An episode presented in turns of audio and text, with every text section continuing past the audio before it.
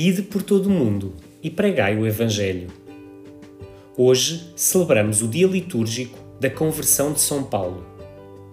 Paulo era um judeu fervoroso e, seguindo as ordens do sumo sacerdote, dirige-se para Damasco, a fim de trazer algemados os cristãos. Durante a viagem para Damasco, Paulo faz a descoberta do encontro com Jesus. Depois de recuperar a visão, isto é, depois de começar a ver os cristãos de maneira diferente, com um novo olhar e não com as ideias preconcebidas que tinha criado, torna-se ele também um apóstolo fervoroso no seguimento de Jesus Cristo. No Evangelho de hoje, escutamos Jesus, que dirigindo-se aos onze, diz: Ide por todo o mundo e pregai o Evangelho a toda a criatura. Paulo foi, sem dúvida alguma, o apóstolo que melhor encarnou estas palavras de Jesus, empreendendo quatro viagens missionárias a fim de anunciar o Evangelho a todos os povos e nações. Mas qual o método usado por Paulo para chegar ao maior número de pessoas, cristãos e não cristãos? Paulo coloca-se ao serviço de todos, como nos afirma a epístola dirigida à Igreja de Corinto. De facto, embora livre, a relação a todos, fiz-me servo de todos, para ganhar o maior número. Fiz-me judeu com os judeus, para ganhar os judeus. Com os que estão sujeitos à lei, comportei-me como se estivesse sujeito à lei. Embora não estivesse sob a lei, para ganhar os que estão sujeitos à lei. Com os que vivem sem a lei, fiz-me como um sem lei. Embora eu não viva sem a lei de Deus, porque tenho a lei de Cristo para ganhar os que vivem sem a lei. Fiz-me fraco com os fracos, para ganhar os fracos. Fiz-me tudo para todos, para salvar alguns a qualquer custo. De facto, Paulo procura fazer-se um com cada pessoa, a fim de a poder ganhar para Cristo. Para todos, eu fiz-me tudo.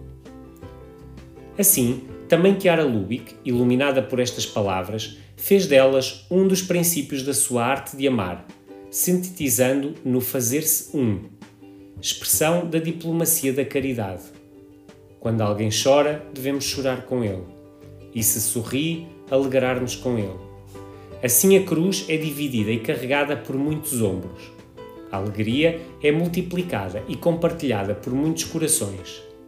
Fazer-se um com o próximo por amor de Jesus, com o amor de Jesus, até que o próximo, docemente ferido pelo amor de Deus em nós, queira fazer-se um, conosco, em comunhão recíproca de ajudas, de ideias, de projetos, de afetos. Contudo, por vezes, pode acontecer que o nosso egoísmo ou amor próprio nos possa impedir de viver esta arte de amar Chiara identifica alguns dos obstáculos ao fazer-se um. Às vezes são as distrações, outras vezes o mau hábito de dizer apressadamente a nossa ideia, de dar o nosso conselho de modo inoportuno.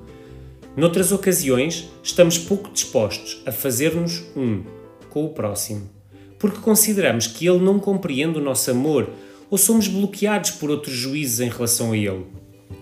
Em certos casos, somos impedidos devido a um recôndito interesse de o conquistar para a nossa causa.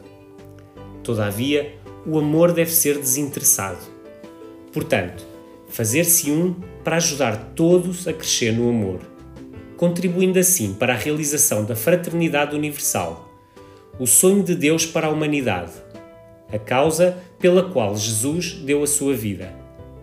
Então procuremos, ao longo deste dia, fazer-nos um com cada próximo que encontrarmos. Como? Se aquele colega da escola está triste, partilhemos a sua tristeza. Se está alegre, alegremos-nos com ele. Se um colega de trabalho tem algum problema ou alguma angústia, procuremos fazer nossa a sua angústia e problema. Ou se o vizinho vive isolado, partilhemos a sua dor e solidão. Vivendo deste modo, chegaremos ao fim do dia e poderemos dizer também nós Fiz-me tudo para todos, a fim de poder ganhar alguém para Cristo.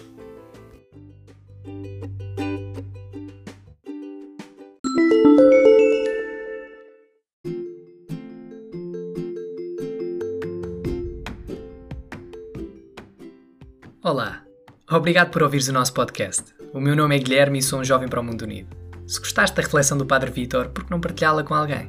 Segue-nos no Instagram e no Facebook para ficares a par das novidades que temos para te dar e não te esqueças, é sempre possível algo mais.